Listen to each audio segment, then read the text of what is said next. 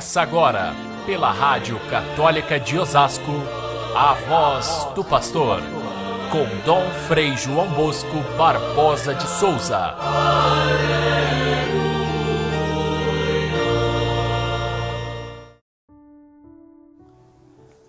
Havia um homem rico que se vestia de roupas finas e elegantes e fazia festas esplêndidas todos os dias. E havia um pobre chamado Lázaro, cheio de feridas, que estava no chão à porta do rico. Caríssimos irmãos e irmãs, ouvintes do nosso Evangelho de cada dia, hoje nós temos no Evangelho de São Lucas uma parábola a respeito do nosso mundo de hoje. Ou uma alegoria, se vocês preferem assim, porque se trata de um relato simbólico onde nós podemos depois tirar uma lição de moral. A história de um pobre que sentava-se à porta de um rico que não compartilhava nada das festas que ele fazia.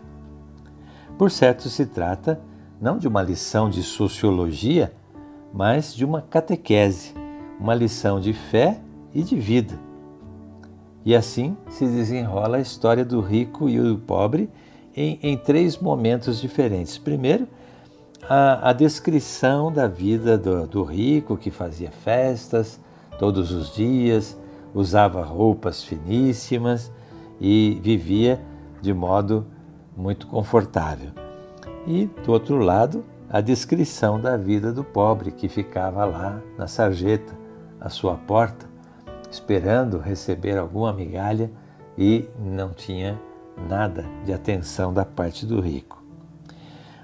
São Lucas quer fazer, quem sabe, uma, um comentário através desse relato, através dessa história, um comentário das bem-aventuranças, onde se coloca exatamente essa contraposição entre aqueles que são pobres em espírito e, e aqueles ai de vós que ele dirige aos ricos, mostrando o perigo que é a riqueza, no sentido de muitas vezes nos afastar da fé.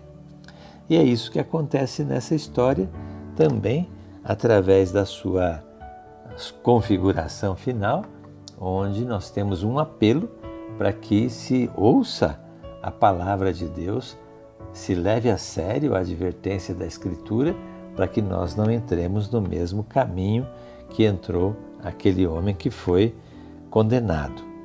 De fato, o segundo momento dessa história se passa na vida eterna, onde a situação se inverte. O pobre passa bem ao lado de Abraão na eternidade e o rico é castigado com um fogo que o judia muito.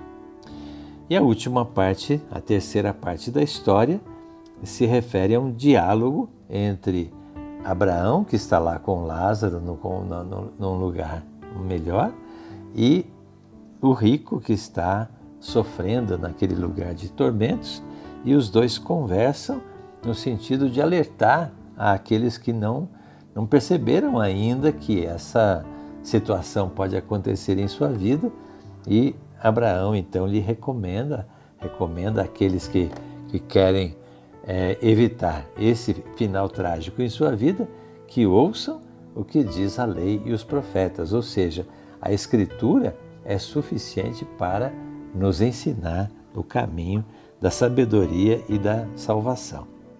Essa narrativa assim parece tão esquematizada que parece um teatrinho de crianças da catequese, né?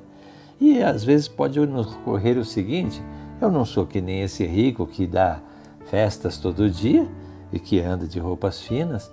Também não sou pobre de estar aí jogado na sarjeta, então essa história não me serve. Não serve? Olha, ela é exatamente a descrição do nosso mundo de hoje. Um mundo onde há, de fato, um apartheid, uma separação, uma é, discriminação, mundos diferentes entre aqueles que vivem numa situação de, de riqueza, numa, numa espécie de bolha onde nem conhecem o sofrimento daqueles que estão é, lutando aí com a, com a sobrevivência, com as dificuldades da vida. Em momentos como esse que a gente está vivendo hoje, em que a economia dá os seus solavancos, seja por conta da Covid, seja por conta da guerra, nesse mundo, aqueles que estão no círculo lá de cima nem estão aí preocupados com aqueles que estão vivendo em grande número em situações de desemprego, de fome, de carência. Essa é uma descrição do nosso mundo de hoje e de todos os tempos. É uma descrição muito realista, porque não se trata de uma condenação do rico pelo fato de ser rico ou a salvação do pobre pelo fato de ser pobre. Olha a descrição de São Lucas. Rico é aquele que não teme a Deus, que ignora a Deus. Esse tem um espírito de rico. E não precisa dele para nada, então acaba esquecendo que Deus existe. Nem nem está aí com a, com a religião, nem liga para nenhum preceito.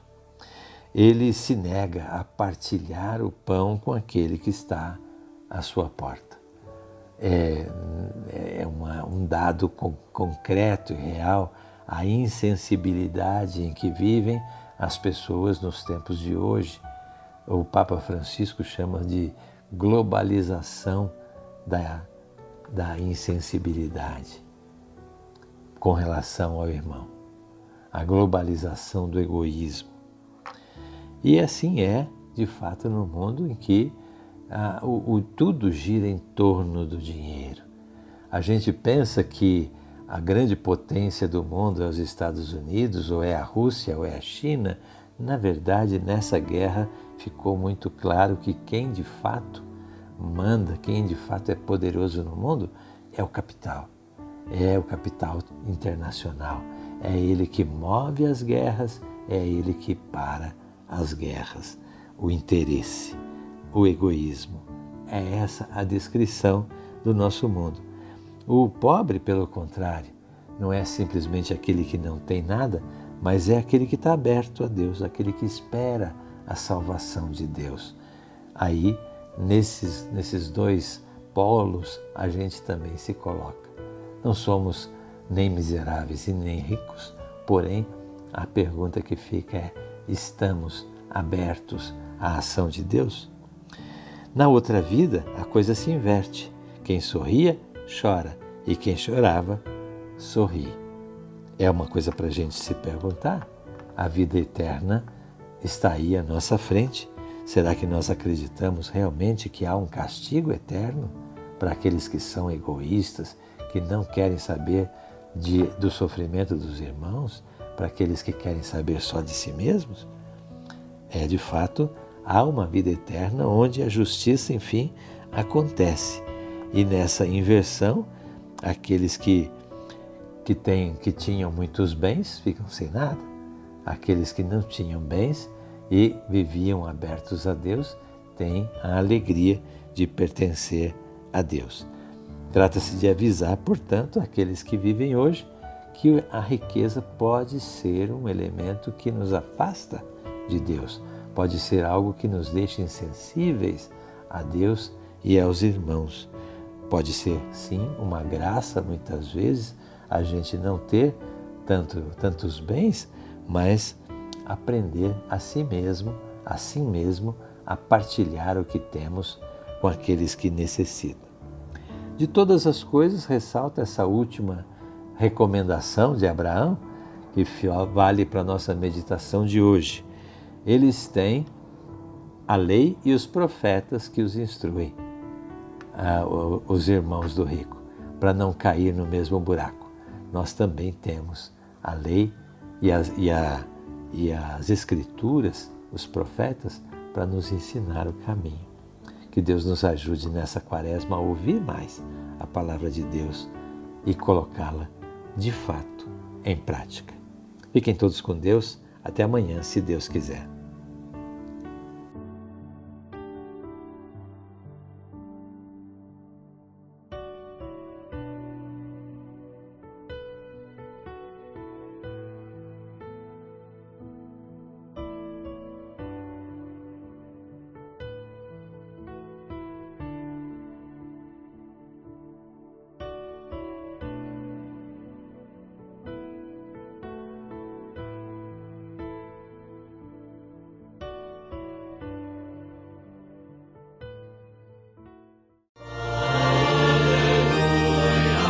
Você ouviu pela Rádio Católica de Osasco a voz do pastor com Dom Frei João Bosco Barbosa de Souza.